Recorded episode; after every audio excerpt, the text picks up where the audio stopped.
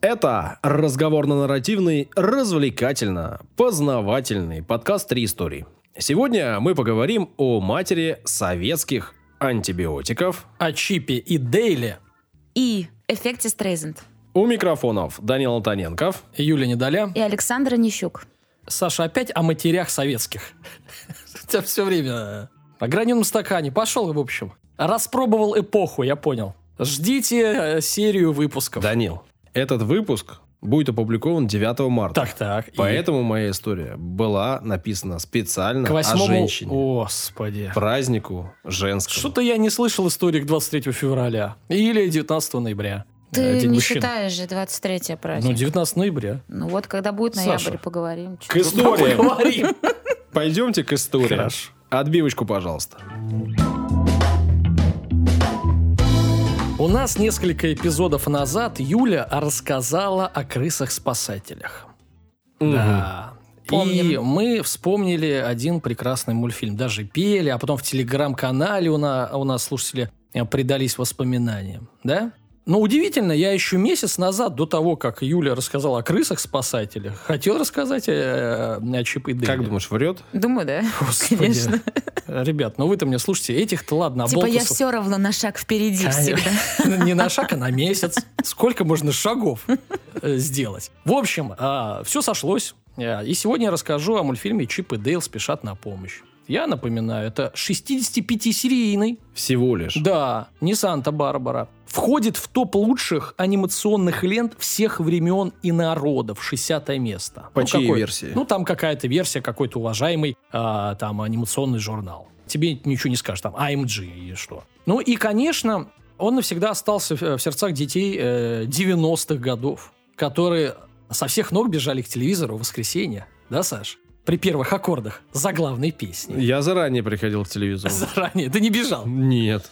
Нет, подожди. Ну, ты потому что домосед был вообще э, скучный душнило, с энциклопедией сидел, с соседней комнаты выбегал. А я... Мы, мы играли в футбол там или бегали, и, конечно, надо было вернуться к определенному времени. Все расходились, откланивались, обнимались, жали ручки, говорили «пока до завтра» или там до следующего воскресенья, а сейчас бежим все э, смотреть... Как называлось? Сейчас Дисней, по-моему, да? Дисней клуб когда-то Ну, назывался. Обменялись названием. Да, и бежали там в 15.30 то ли было, то ли в 13.30, ну что-то такое. То ли в 17. да. Юля, а ты что скажешь? Что ты молчишь? Ты не бежала? Я, ну, бежала, конечно, но там уже все у меня было на кассетах, На на, кассе- блин, дисках. а Ну, я вот же у в нас не было. 91-м У родилась. нас н- не было такой, да, функции? Ну, Смотреть не на знаю, у меня было все на Ну, кассетах. раз- нет, пару слов. Хочется толики, э, толики души э, в мой рассказ. Э, какой любимый мультфильм-то был сейчас у Диснея? Ну, там много всего. Ты у меня спрашиваешь? Ну, мне нравились э, Мишки Гамми. Блин, Я самый буду не стесняться. если честно. Скажу, что мне На нравились. попе там прыгать вверх ногами или какать вверх ногами, как они там пели. Да Такого чё? там не пели. Хорошо. Да, э, конечно же, мне нравился «Черный плащ». Вот, тут Прям. поддерживаю. Ну и, безусловно, и. Дейл, «Чудеса на вершах». Вообще все клево. А Что и- мы там? э, «Русалочка» и это, так клево. король- Русалочка? Ой, Тимон и Пумба еще были. Тим- ну, не Ну, в это уже позже было, Не в наше время. Не- молчу. Так, подожди. Нет, мне... Утиные истории, вообще все круто. Ну, Все слушай, мне почему-то утиные истории не нравились. Вот не знаю почему. Черный плащ, да, по сути, та же вселенная. Да. Вселенная уток. А, чё, а утиной истории нет. Ну и понятное дело, ЧП Дейл. У меня даже значок был. У меня и у брата. У меня был значок, значок Дейла. «Чудеса на виражах» тоже где-то рядом хороший. история. Там Балу. тоже же... Но не такой, мне кажется, популярный. Ну Зигзаг. ладно, Макряк. А, он называл Скруджа Макдака мистер Макди. Мне нравилось. Ну ладно. В общем, впервые Чип и Дейл появились на экранах в мультфильме «Рядовой Плуто». Ну, Плуто, помните, такой пес. Мгм. В 1943 году. Вот так. Ну и за последующие десятилетия стали героями еще 23 анимационных лент. Пока не получили свою роль. Не доросли. Не доросли. У них не было тогда э, знаменитых нарядов. Это куртки, э, шляпы и гавайской рубашки. А я в 43-м. Го- Голенькими э, снимались. Но они в основном делали пакости Дональду Даку. В мультике 52 года под названием «Два бурундука и одна мисс» они э, борются за сердце прелестной бурундучихи Кларисы. И никакой гаечки нет. Но уже конфликт положен, как говорится. По первоначальному сценарию главным героем мультсериала, о котором я говорю, спешат на помощь, должен был стать мышонок. По замыслу автора идеи Теда Стоунса команду спасателей должен был возглавить мышонок по имени Кит Колби, а остальная команда состояла, внимание, из хамелеона, близорукого орла, ящерицы, ну и парочка мышей, это типа вот прообразы Рокфора и Гаечки. То есть у них команда-то была разношерстная. Ну, персонажи не понравились продюсерам, было решено их заменить на э, Чипа Дейла, вот, которые уже существовали, да, с 43 года. Их очеловечили, подарили им голоса, одежду, одели наконец-таки, прикрыли срам и стыд. Да нет, Да срам нет, у них они там... сверху. Да-да-да. Штанишек у них так и нет. Срам не прикрыли. Ну, может быть, у бурундуках э, срам вверху. Ну, то есть, как бы, не можно пощеголять, а Нет, верх да, не у всех все одинаково. Ладно. Значит, э, ну что, имена Чипа Дейла появились благодаря фамилии знаменитого мебельного мастера 18 века Томаса Чиппендейла. И нам об этом в телеграм-канале сказали. Мгм. Ну и русские переводчики оставили э, также Чип и Дейл. Не, не стали ничего менять. Гаечку в оригинале зовут гаджет Hack Wrench, что переводится примерно как гаджет, отвинчивающий гайки. Ну, кстати, она там реально гайки отвинчивает. В самолете Ну, мес- местами. да. Да, берет большой, большой ключ. Значит, усатую австралийскую мышь, э, известную как Рокфор, э, звали Монти в оригинале. Или Монтерей Джек. По названию популярного в США сорта сыра. А у нас Рокфор это что же э, Да. сорт сыра? Да. Ну, Хорошо, мы не знаем. Хорошо, не. Гауда, что могли что еще назвать? Как? Пармезан. Пармезан, да. Ну тогда-то в 90-х мы не знали, что Ну, такое ну, тогда пармезан. российский Россия- сливочный. Или голландский. Не надо, голландский. В Жика по-настоящему зовут Зиппер. А в переводе это молния, застежка. Застежка, вот. А толстопуза, помните такого кота? Просто толстый кот, фэт кэт. В остальных странах, вот, вот нам интересно, как звали их. А я э, не дождусь ответа, скажу. Вот Пиф и Пуф в Швеции, Тика и Теку в Бразилии, Тик-Так во Франции, я имею в виду Чипа Дейла. А в Нидерландах вовсе Кнабе-Ель и Бабель. Интересно как. А, по- пошли смотреть Кнабель, Ель и Бабель. Это очень долго, можно даже не собраться, я думаю. В Германии их назвали Чипом и Чапом, а вот Толстопуз в немецкой версии получил элегантное прозвище Аль Кацоне. Почти Как, как как кот, только Аль Капоне, да. Э, ну, до того, как парочка бурундуков э, получила собственный мультсериал, э, они не носили одежды, как я говорил, а нарядили их во что? Вот, это ж не просто одежда. Летная куртка и шляпа. Взяли ее у Индиана Джонса. Мгм. А Дейла нарядили не просто в гавайскую рубаху, а в гавайскую рубаху детектива Магнума из сериала э, 80-х годов «Детектив Магнум». Есть прототипы у гаечки. Представляете? Ну, Она в какой-то голубой куртке была. я Нет, она была в комбинезоне. Она у А, нее был прикрыт точно. срам. Срам везде, да. Значит, послужил образ талантливой юной изобретательницы Джордан из фильма «Настоящий гений» 1985 года. По сюжету картины, вот этой «Настоящий гений», героиня постоянно придумывает и совершает разные технические приспособления, чтобы помочь своим же э, друзьям предотвратить попадание э, изобретенного ими же мощного лазера в руки злодеев военных. В общем, это, ну, реально тоже прототип. То есть э, только среди э, э, как бы ну, человеческих персонажей. Ну и безумный ученый, помните такого а, профессор Нимнул, рыжий такой в очках? Но он там редко появляется, Ну, он злодей, злодей такой запоминающийся. А он, естественно, мечтает уничтожить спасателей. А, Вот. А это и вовсе шарш на актера и сценариста Брюса Толкингтона. Он является одним из создателей утиных историй, Робокопа и Винни-Пуха. И он реально, я видел его фотку, реально чисто профессора Нимнул. Просто шарш. Как будто у нас на Невском нарисовали за 100 рублей. Или сколько сейчас уже? 100 рублей. Так, Раз 10 больше, я думаю. ну, пару цифр, Саш. Ты же любишь. Да, ты цифры. Твоя тема. Вообще. Наслаждайся, все для тебя. прям, давай. Значит, в США начал выходить мультик э, в эфир с 4 марта 89 года на канале Disney Channel, обычно в паре с утиными историями. Последняя серия была показана 19 ноября 90 года. И как только он закончился, сразу начались повторы. То есть настолько крутой был, понравился рейтинг, и айда повторять. Айда повторять. До 3 сентября 93 года э, повторяли вообще без перерыва. Ну, потом, естественно, сделали паузу. В общей сложности, как я сказал, было показано 65 серий. В СССР серии транслировались в другом порядке. И из 65 серий было показано только 52. А оставшиеся 13, Саша, наше детство прошло без 13 серий.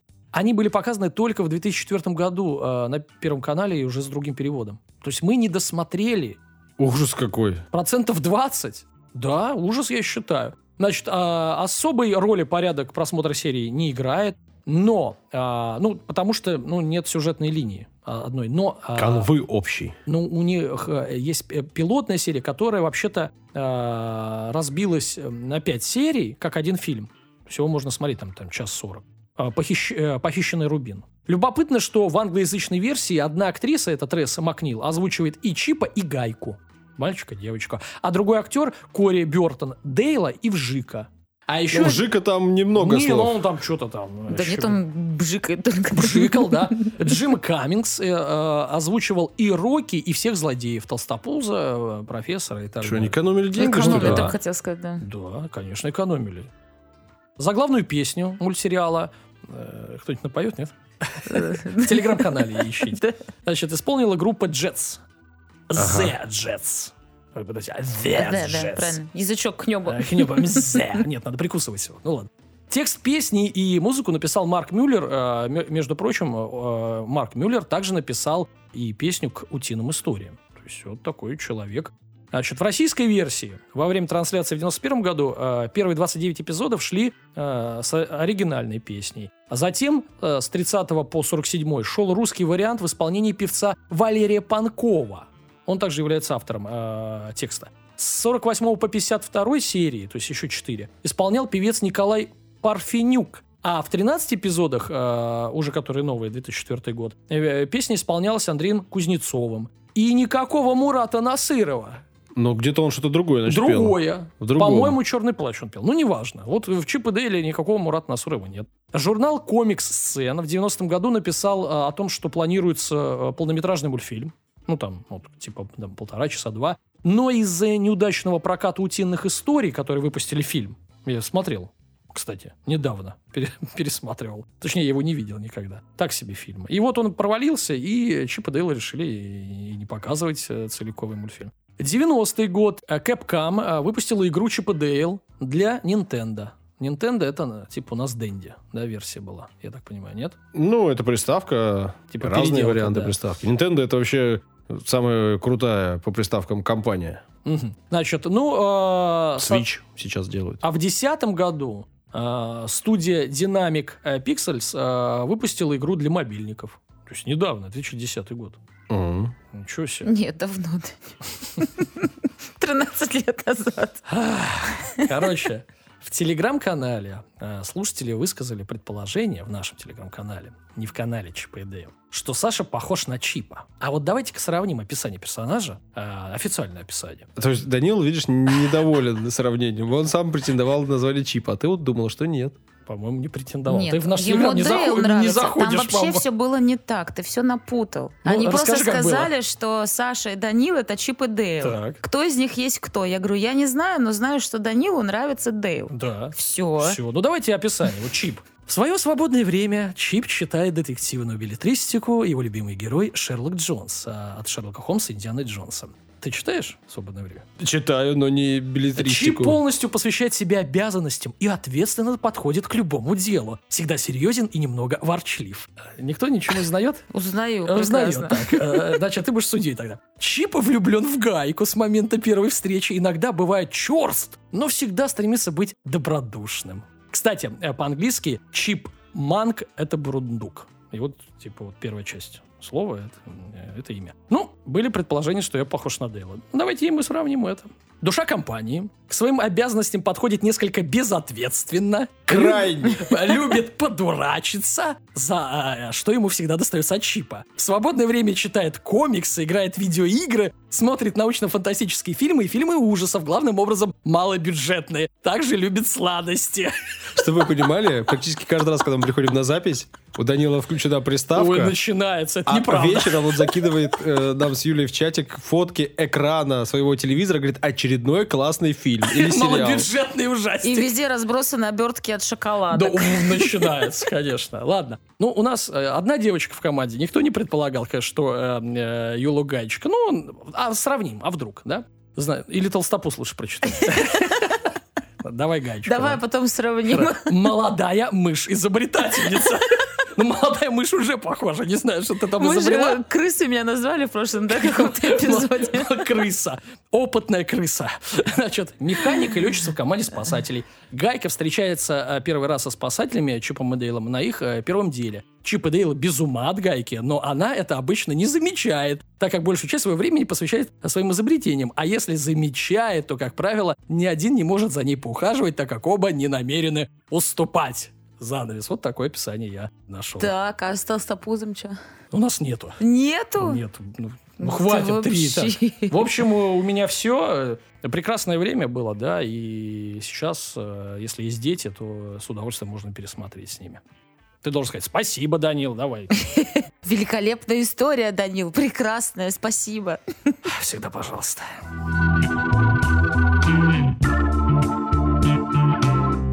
Рубрика «Комментарии».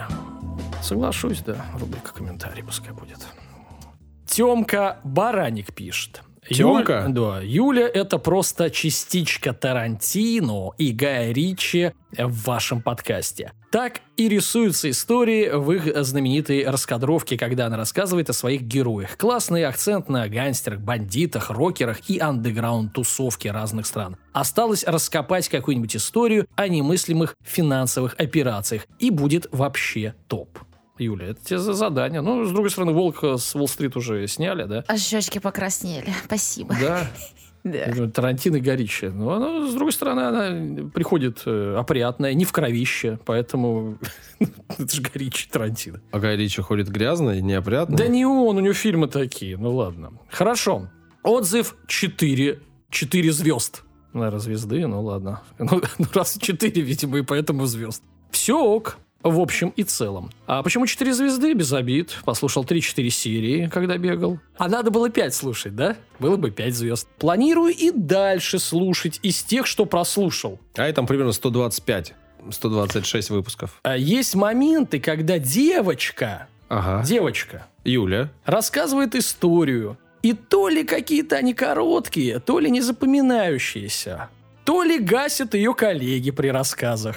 Ну, Вообще много причин. Короче, или не запомнилось, или осадок со знаком минус. Хз. Почему так? Хз это что-то... Что-то Сокращение это. Сокращение. А, но пишу как есть. Как-то так. Удачи вам и дальше. Слушай, на самом деле сам- самые ценные комментарии, комментарии, да. в которых не 5 звезд и не одна. Это значит, что человек действительно подумал. Подумал, разобрался, Оценил, да. э, вынес какое-то такое мнение субъективное, и оно вот действительно Да, ценное. мне Как нравится. зовут человека? А, человек. И откуда он пишет? Откуда? Из Узбекистана пишет человек. Из Узбекистана? Да, Точно? написано Узбекистан, подкаст Apple. Д. Мам Бетов 85. Видимо, э, наш ровесник. С чего, кнутом и пряником? Ну, кстати, по правде говоря, он не сказал, какая девочка, ладно. А, Ну, конечно. Ну, мы-то там неизменные. Мы их всех гасим. Косите поменьше, короче, ребят. В общем, пишите. Мелким почерком, пожалуйста. Эффект Стрейзенд. Будем о нем говорить. Барбара? Барбара Стрейзенд. Данил пробил мою историю в самом начале, да? Но ты же не знаешь, что это значит. Ну, Барбара Стрейзенд, да, это Вот жесть. поэтому я расскажу. Хорошо. Год 2002.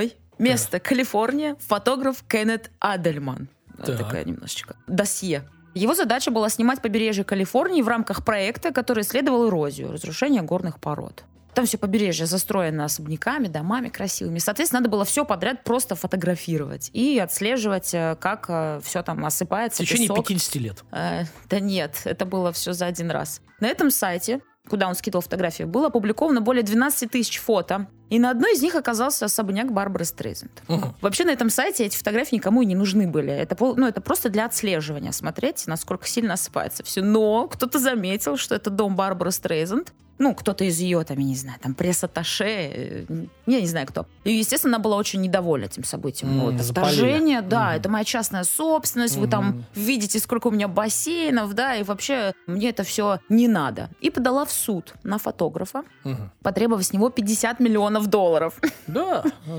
последний заработок. Копеечки-то вообще какие-то, да? Слушай, что у людей в голове, да? Э, А что такие цифры? Такие цифры большие. Ну, может быть, она как-то оценивает э, свой дом, что-то там прибавили, убавили, знаю. ЧСВ у нее. Ну, еще, наверное, у таких богатых людей немножечко цифры размыты все равно в голове. Типа, ну, что такое 50 миллионов? Вместе с мозгом, да.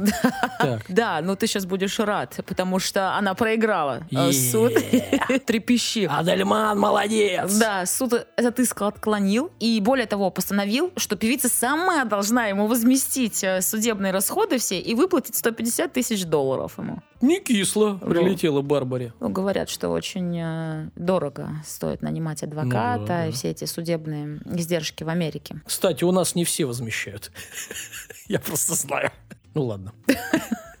Поехали дальше. А как можно не возмещать? Тебя же суд оби- обязает это, Не, обязует это Нет, ты сделать. должен подавать, Нет, наверное, нет, отдельно ты, естественно, какие-то, да? подаешь, но ты можешь заявить, например, хочу миллион. Ну и реально ты потратил на адвоката миллион. Реально. А Чеки принес. с- Чеки принес, все, договор, суд скажет, да нет, 30 тысяч рублей. Дороговато. Да. Переплатил. Да, все. Да, тебе не 150 тысяч долларов. Да, вообще. А тут смотри такие цифры. Да, ну слушай, фишка-то вообще не в этом вся. Ну понятно, фотографию выложили, она, значит, заплатила денег, ему сказали дальше своей эрозии там фотографируй, да, и, в общем, ни о чем не переживай. А фишка вся в том, что когда начались разбирательства по поводу а, ее фотографии, ее дома, точнее, Эрозией пресса- оказалась сама Барбара. Пресса заинтересовалась, конечно же, этим делом. Ну, это же всегда какая-то грязь. Пресса любит грязь, понимаешь? И Барбара вместо пары просмотров на сайте, ну, которые у нее были сначала, получила скачивание и репосты на полмиллиона просмотров всего за несколько недель. М, То есть, таким образом, попытка певицы изъять информацию только помогла ее распространить, Мгм. понимаешь? Этот феномен и назвали эффект Стрейзенд.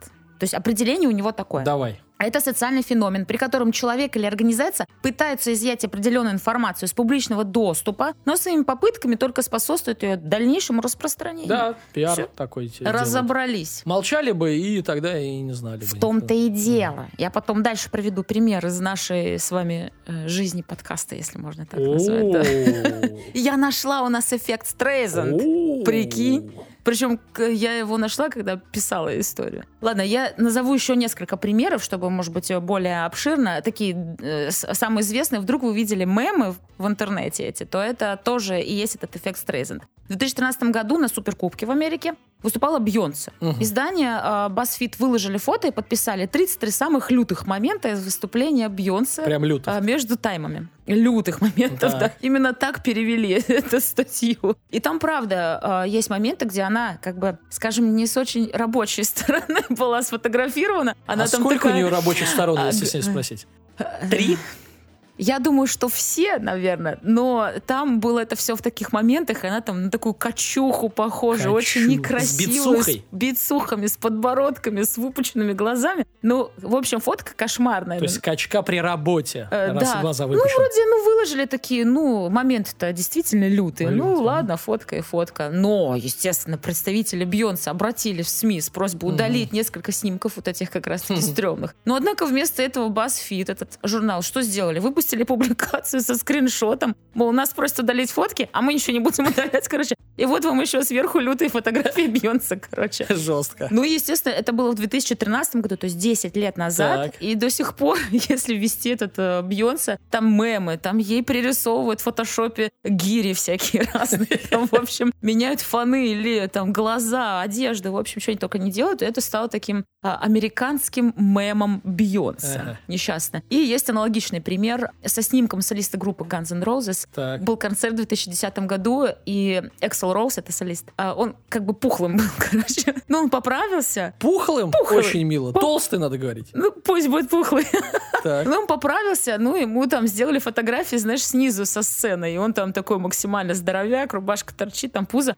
Их, в общем, тоже попросили удалить, но, естественно, никто ничего не удалил, а только все в сеть скинули, что вот, смотрите, пухлый Эксел Роуз, короче. А, И опять это же тоже стало мемом, естественно, там, там пририсовывают там багеты и еду там ему всякую разную. Также пример есть а, с блокировкой Телеграм. В 2017 году Дурову сказали, ай-яй-яй, короче, мы его, значит, прикроем, Так. а мессенджер э, после этой статьи стали скачивать, ну, естественно, э, Мгм. стали скачивать его гораздо чаще. И аналитика такая, что за 5 дней мессенджер поднялся на 15 позиций в рейтинге Apple, а еще через несколько дней стал первым. э, А может, общем, это такая была фишка? Может, это реклама такая была? Да ну быть не может. Нас не. закрывают. Нет, ты что? Ну, с Барбарой-то не была реклама. С А Барбарой- с Телеграммом, может быть. С Барбарой не была. Э, ну вот вопрос, почему так происходит вообще? Почему внимание Просто люди привлекается. узнают. А у что там, что там? людей... Вот, да. А что там? Как крысы. А, а, о чем смеетесь, я тоже хочу.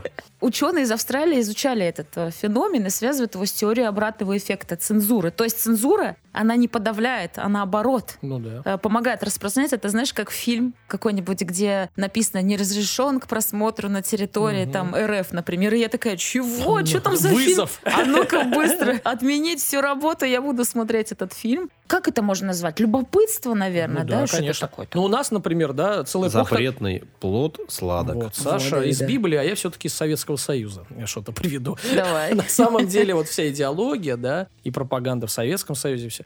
э, Ну, такой же эффект словила, потому что тоже запрещались э, всякие западные и фильмы, и радиостанции. И люди э, там ловили всякие там, там радио свободы или еще что-то, вот им было интересно. Хотя там такую же чушь несли и там тоже говорили неправду, а им доверяли, вот, ну, раз запрещают, значит, это точно правда, что-то такое. Или там условный э, Солженицын, там какой-нибудь ГУЛАГ тоже, ну, раз запрещают, значит, вот это точно правда. На самом деле, конечно же, нет. Поэтому э, вот надо знать, вот не было эффекта Барбара Стрейзенд, да, на идеологов Советского Союза, да и многих вообще. Вот они бы, наверное, по-другому поступали. Да, известная тема. Если будешь запрещать, особенно в наш мир, э, мир э, информации, ну, что ты запретишь? Ну, что запретишь? Надо, э, наоборот, возглавлять, да, если не можешь запретить. Да, Саша?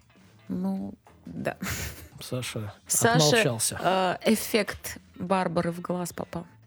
Я про Солженицына задумался. Ты говоришь, конечно же, нет. Конечно же, нет. Ну, это известно же, что нет. Никаких там 27 миллионов и прочее, прочее. Все уже, все давно э, как бы разобрано, что он там цифры, все, все цифры, они есть. Хочешь, иди смотри. В архивах. Ты же любишь архивы. А вот эти э, билетристику, это художественная литература. Ну, я вас Ну умоляю. вот, я про то и говорю, что это может быть такое, знаешь, там преувеличение. К этому, может быть, надо относиться не как Так э, нет, а люди же относились как, э, ну, к документалистике, потому что все это запрещалось. Вот и все. А зря. Все, Нет.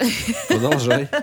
И как защититься от этого э, феномена, Так. от этого эффекта? Например, там защищая свой бизнес или социальные сети. И вот тут у нас был, по идее, ну, мне так кажется, вы можете как-то это опровергнуть, ну, в нашем телеграм-канале был этот эффект, э, Ну-ка. когда э, я в эпизоде ошиблась про Джи Перри и его дочь, да, и А. девушка написала про факт-чекинг, да? Так, да. Нам, по идее, нужно было как бы молча выразить ошибку, перезалить эпизод, как мы это сделали, да, и написать ей там условно в личку, да, типа, спасибо, все Спасибо, хорошо, да. так. Но нет, мы в следующем эпизоде извинялись, типа, Так. «Э, блин, мы так больше не будем, опять этому внимание уделили. Да. Потом в Телеграме, значит, начали, ой, ну вот, ну ладно, ну что же, ну мы можем... такой мелочи, да, всё раздулось. Там, значит, опять диалог какой-то начался из-за этого, да, и даже сейчас...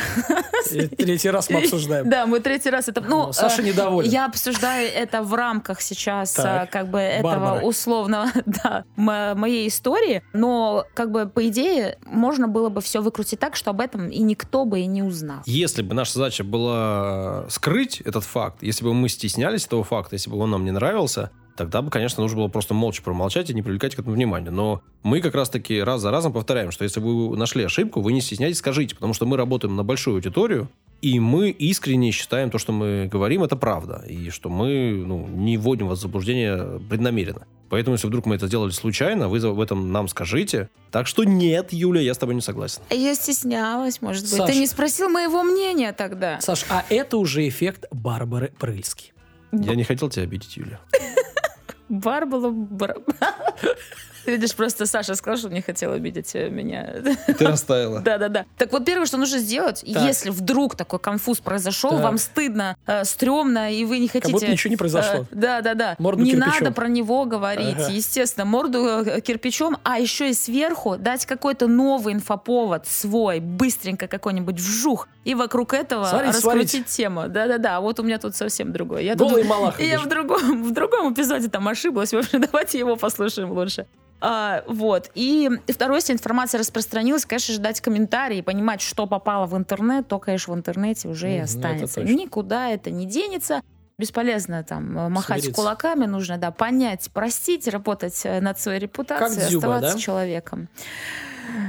Ты знаешь, вот это, кстати, отдельная тема. Я вот... э, Э, Сашка, футболист, мне, ним обсуждай. мне его максимально жалко было в той ситуации, потому что все этим занимаются. Вообще не вижу, в чем проблема-то. А там такой хейт был на него. Ну ладно, это вообще никаких проблем. Да это какие-то, знаешь... э, Доктор Курпатов и нет проблем. Э, Так что интересно просто, если вы сталкивались вдруг с таким эффектом в жизни, напишите, конечно, в Телеграм, по- по- посмотрим, почитаем вместе с вами. Да, Э, видео прислать не надо. Да, не надо. Что? Все.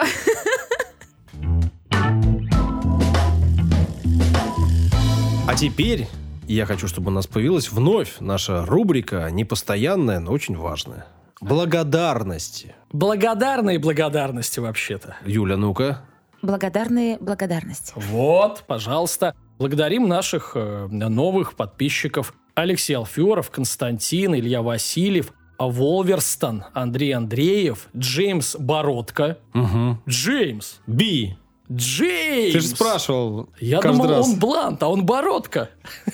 Ну ладно. Наташа э, Гвилава и Або Хент. Не знаю, что это значит, но спасибо вам. Все эти люди подписались на нас на Boosty. Все эти люди ежемесячно перечисляют э, со своих счетов на наши небольшие суммы от э, 100 до 300 рублей. Спасибо вам большое. Если вы хотите тоже нас поддержать, то не стесняйтесь, проходите по ссылке в описании. Мы будем рады, будем использовать эти деньги для развития подкаста, для оплаты хостинга и прочего, прочего, прочего. А прочее оно вот есть. Спасибо.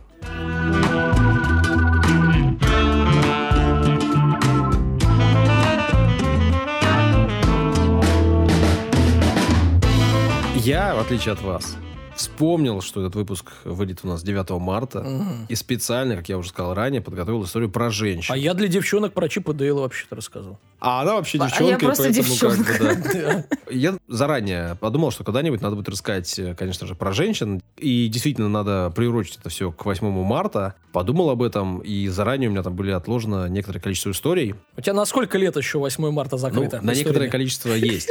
Понятно, что можно было там пойти по классике, взять там какую-нибудь Софью Ковалевскую, Да. например, или там Марию Складовскую-Кюри. Да, да. Я просто хотел изначально рассказать о женщинах, которые сделали какие-то открытия, Мгм. какие-то ученые, какие-то вот люди, перевернувшие мир, потому что постоянно сталкиваюсь с тем, что, значит, женщины ничего не изобрели, Ты женщины с этим ничего не могут. В какой форме? Ну, слышу такие выражения А, просто слышишь. постоянно. Ой, ящик Пандоры открыл. Вот. Хорошо, хорошо. Поэтому хотел как раз таки вот о женщинах, э, ученых известных. Но понятно, что и о Ковалевской, и о Складовской Кюри можно говорить. Там куча разных фактов. Что-то мы о них знаем, что-то не знаем. Наверняка когда-нибудь расскажем. Не в этот раз. В этот раз я традиционно выбираю женщину, э, совершившую открытие серьезного человека, при этом фамилию которой я лично до момента написания статьи не знал, не слышал. И вообще о ней ничего не, не было мне известно. Ну, думаю, что вам тоже. При этом она действительно совершила важное открытие. При этом она действительно изменила мир, и я вот э, не преувеличиваю нисколько. И при этом у нее была интересная жизнь. А, звали ее Зинаида Виссарионовна Ермольева. Не слышали. Все отдельно слышали, а вместе нет. Будущая звезда э, советской микробиологии, академик Академии медицинских наук, родилась в станице Арчединской Мгм. на хуторе Фролово. Ну, вообще, э, это сейчас, значит, все находится на территории Волгоградской области. Мгм. Хутор этот в 1936 году превратился в город. Мгм. Сейчас это называется город Фролово. И там живет почти там 35 тысяч э, человек. Ого. Районный город. Да, да, да, да, не маленький такой. А тогда, значит, это все находилось на территории области войска Донского. Была такая административно-территориальная единица в Российской империи, потому что родилась она еще в конце 19 века. Мгм. Была эта единица войска Донское, область войска Донского, таком на особом положении. Там жили казаки. Ну и вот э, Зинаида Виссарионовна до конца своих дней э, при любой возможности напоминала, что вообще-то она донская казачка. О. Она очень этим гордилась. Родилась она, как я сказал, в самом конце 19 века, в 1898 году в семье казачьего старшины. Старшину звали Виссарион Васильевич, а маму ее звали Александра Гавриловна. В семье помимо Зинаиды было еще пятеро детей. Ну, было принято тогда рожать много, и этим Так никого было не принято. удивить. Мгм. Ну, Действительно, так было. Сейчас э, один ребенок, это, в принципе, Уже много. нормально. Два это уже хорошо, а три уже все таки все, ничего себе, трое детей. Вау, уху-ху». ты многодетный. Ну, да, так и есть. А четверо это ну, вообще какая-то фантастика, об этом уже практически никого не встретишь, да, у кого бы четверо детей было. А тогда 5-6 нормально. Это такое обычное число детей. К сожалению, Виссарион Васильевич достаточно рано умер, э, семье было непросто, и в итоге мама отправила Зинаиду и ее старшую сестру в женскую гимназию в Новочеркасск. Это не так далеко от их э, дома, но поближе к Ростову-на-Дону.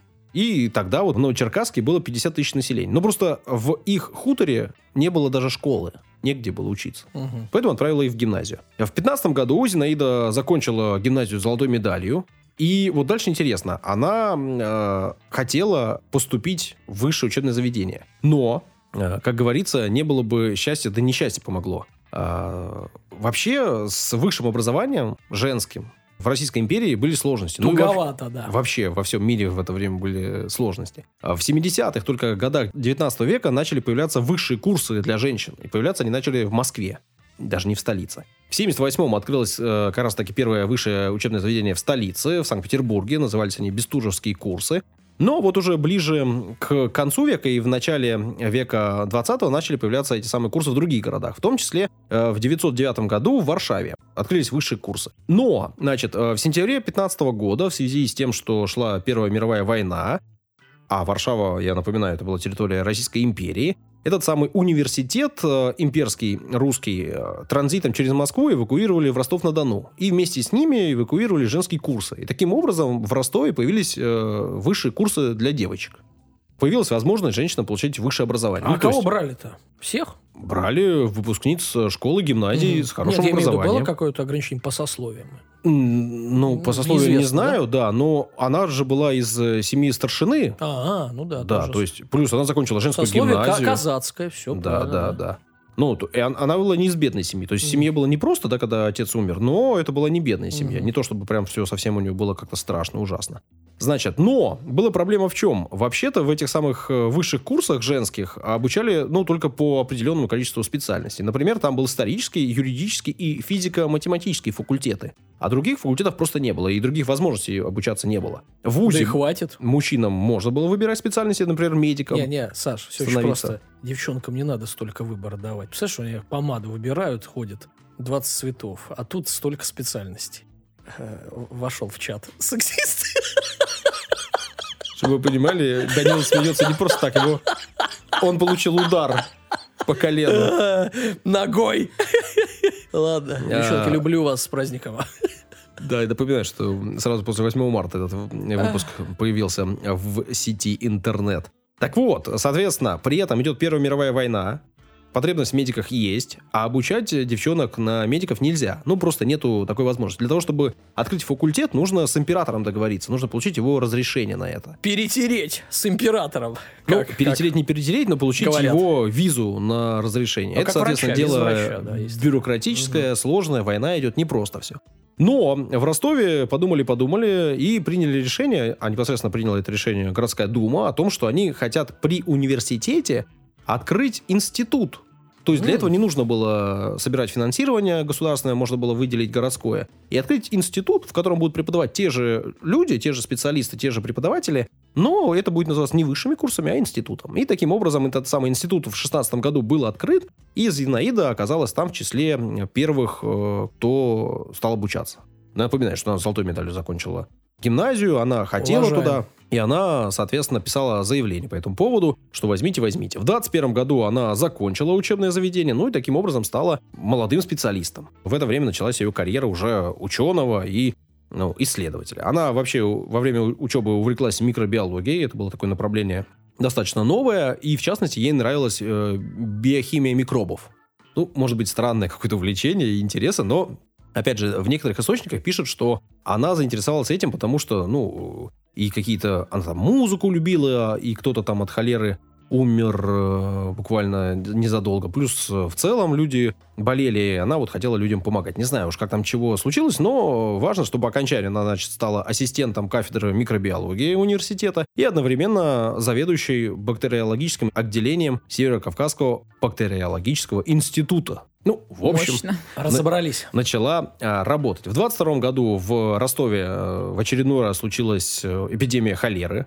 Штука, это была такая неистребимая. Холера была и есть болезнь крайне опасная э, для жизни. И самое главное, что она постоянно присутствовала на территории Европы, Азии. Ну, в общем, это была болезнь, с которой было крайне сложно побороться. И она была на тот момент не до конца исследована. Например, э, были вопросы по ну, сейчас я прочту, э, чтобы уж ничего не напутать. Холероподобные вибрионы. Было непонятно, вызывают они холеру или нет, э, как они вообще действуют, как э, организм заражается от них. Были вопросы, она начала исследование по этому вопросу, и нужно было проводить эксперименты. Времени на это было немного, как я сказал, была эпидемия в городе, и она на себе провела эксперимент. Она выпила э, что-то там с этими самыми вибрионами, чтобы доказать, что в организме э, они превращаются в, в агенты, которые заражают холерой. Мгм. Вот То есть так. она себя заразила. Ну, а я вот тоже не до конца понял, э, может быть, какое-то не то количество, но важно, что она экспериментом доказала, что да, может так заразиться, и это был действительно опасный такой важный эксперимент. Но она на это пошла, она была готова на все ради того, чтобы продвигать исследования, ради, ради того, чтобы помогать людям. Либо она была очень смелая, либо она была очень уверенная в себе. Ну, только она доказывала, что вот это болезнь. Ну, как бы там ни было, она горела своей работой, у нее был острый ум, это все отмечали. Она была весьма-весьма заряжена на то, чтобы помогать людям и развиваться. И ее все время отмечали еще во время учебы и после э, все профессора университета. Говорили, что она очень большой молодец. В итоге в 25 году э, ей сделали предложение и пригласили ее стать заведующей отделением биохимии микробов в Москве, в институте. Ну, конечно же, она туда перебралась. Почему нет? Потому что повышение, это действительно интересная работа. Говорят, что поехала она в столицу с маленьким э, чемоданчиком, там было минимум вещей, зато она везла с собой 500 культур э, холерных и холероподобных вибрионов. Маленький чемоданчик. Ну, в общем, везла свою работу. Была э, помешана на ней в каком-то Главное было смысле. не расплескать. Да, вообще, в данном случае, без- безусловно. чемоданчик. Уже в Москве она организовала первую в столице лабораторию биохимии микробов, активно начала писать научные работы, в общем, включилась э, в труды и действительно э, работала на благо, изучала языки, это было важно, да, это 20-е годы 20 века, в принципе, страна еще не закрытая, Советский Союз, еще можно ездить за границей. Она рассчитывала, что будет ездить на- в командировке, она рассчитывала, что будет общаться с учеными из других стран э, для того, чтобы двигать науку в целом мировую вперед. И действительно, она в эти самые командировки отправлялась, и действительно она общалась, и действительно она эту самую науку двигала. При этом она занималась не только вот какими-то там научными, оторванными от жизни делами. Она, например, помимо всего прочего, изучала э, лизоцим. Это, значит, э, антибактериальный агент, который разрушает э, клеточные стенки бактерий. Но суть в том, что на основе вот этих самых работ она э, разработала методы и способы консервирования икры, например. Вот И- это ближе к людям. Мочки льна. Соответственно, ну, лен, лен нужно мочить, мочки льна. Чтобы он... Замачивание льна. Не мочки на ушах, Юля. Чтобы это все не портилось, чтобы это все сохранялось, соответственно, она разработала методы на основе вот этого ею изученного лизоцима. За что в итоге ей выдали авторские свидетельства, во-первых, а во-вторых, э, наградили и даже докторскую степень дали. Ну, то есть это были полезные, важные работы для хозяйства страны в целом. При этом э, за время своей работы она очень скоро стала главным специалистом по холере. И в 1939 году, когда началась эпидемия холеры в Афганистане, которая граничила с Советским Союзом, и э, эпидемия которого могла перебраться на территорию нашей страны, ее, как главного специалиста, отправили туда бороться с этой самой эпидемией. Она поехала, там, в общем, действительно эффективно боролась с эпидемией и справлялась э, с поставленными задачами. В итоге э, ей присвоили звание профессора за ее труды там уже непосредственно, за, за научную работу, за те открытия, которые она делала, ну и за практически применение всех этих важных методов и результаты были, главное, что положительные. В общем, она стала настоящим специалистом. После этого, ну, 39-й год, да, понятно, уже идет мировая война, совсем скоро начнется Отечественная война. И она сначала отправится работать в лабораторию все так же на границе с Афганистаном, потом в Ташкенте окажется и будет какое-то время там находиться. Ну, она все-таки ученый, да, там э, ей на фронте вроде бы делать нечего. Но в 42 году э, началась эпидемия холеры у фашистов под Сталинградом. И самое опасное, что это могло переброситься и на наши войска, mm-hmm. конечно же. И, соответственно, все могло пойти совершенно иначе, совсем по другому пути. А, все силы были брошены на то, чтобы бороться с холерой в Сталинграде. Конечно же, это был принципиально самый важный вопрос э, того времени. Непосредственно его курировали на самом верху, и ее отправили туда, ну, чуть ли не непосредственно Сталин. Сказал, что нужно главного специалисту отправлять. Не знаю, насколько это правда, неправда, насколько это действительно соответствует э, тому, что было, но мы же знаем отчество Иосифа угу. Виссарионовича. И у нее э, отчество Виссарионовна. Соответственно, э, где-то написано, что Сталин лично с ней общался и называл ее сестричкой. Ну, типа, угу. отчество у них одинаковое, типа, сестричка, шутка, юмор такой. Ну, как бы ну, там ни было... Сталин э, любил шутить и умел. Поэтому я... мог лично этого не слышал. Э, опять же, в документах, понятно, это нигде не отражено. Ну, об этом пишут постоянно. И важно сказать, что она действительно была настолько большим специалистом, настолько важным э, человеком, что она действительно имела в том числе личное общение с главой государства. Чтобы вы понимали э, насколько она была ценным специалистом. Ее отправили в Сталинград, ее наделили просто неимоверными полномочиями, они там проделывали огромный объем работы, она могла выдавать э, в распоряжение чуть ли не всем, кто был там, военным в том числе. А она снимала людей с, со строительства оборонительных сооружений, что было просто крайне таким необычным действием.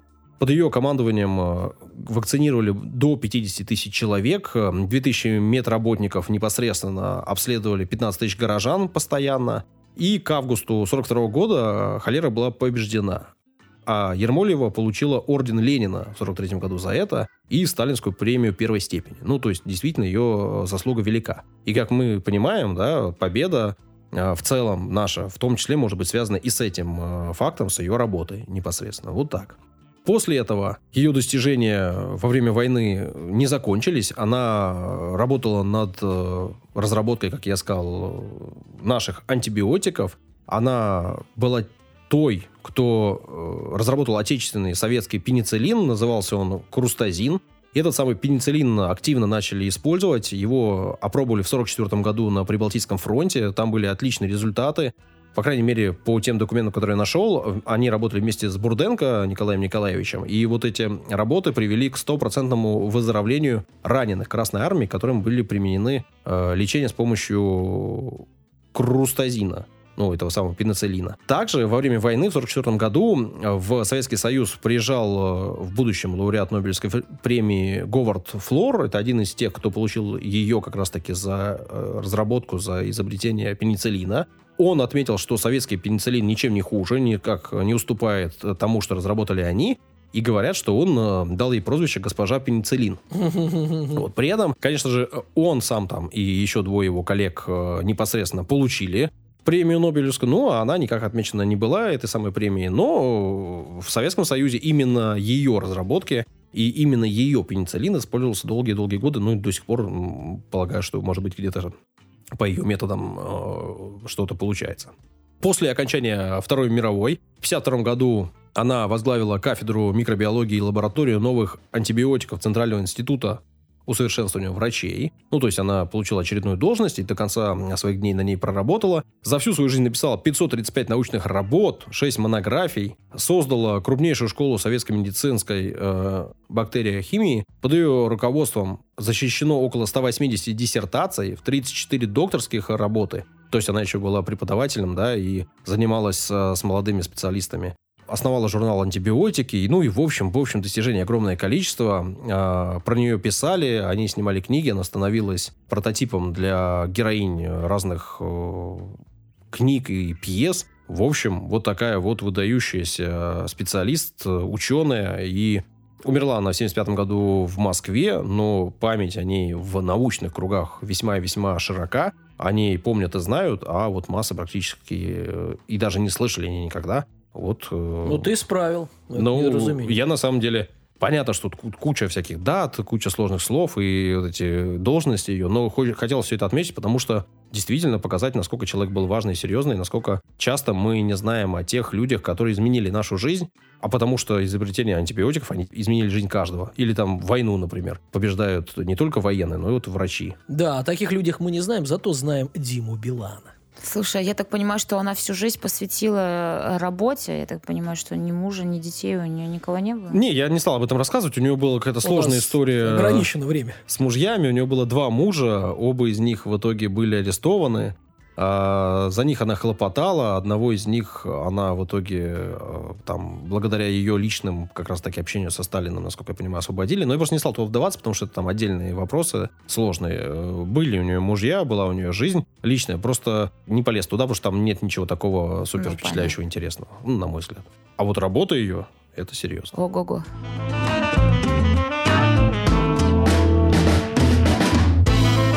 Истории рассказали, вы их послушали. Спасибо вам большое. Вообще спасибо, что вы с нами. Что спасибо, что комментируете. Спасибо, что пишете нам в телеграм-канале. Призываю вас туда добавляться, если вдруг вас там еще нету. Там уже большое количество людей. Все активно общаются. Все тусим без вас, а вы еще где ходите? Да, да, очень круто. В телеграм-канал э, попасть просто. Набирайте три истории в поиске и найдете нас там. И престижно. Да. А, Вконтакте есть группа, в социальной сети с фотографиями тоже есть страничка, там у нас тоже можете найти. А, Все, что хотел сказать, сказал. А, в описании есть еще ссылки на то, чтобы нас поддержать. Э, вам спасибо, кто уже поддерживает, мы сказали. И еще раз скажем, и будем говорить это много-много раз. Спасибо. Все, на этом. Пока-пока. До свидания. Позвольте попрощаться.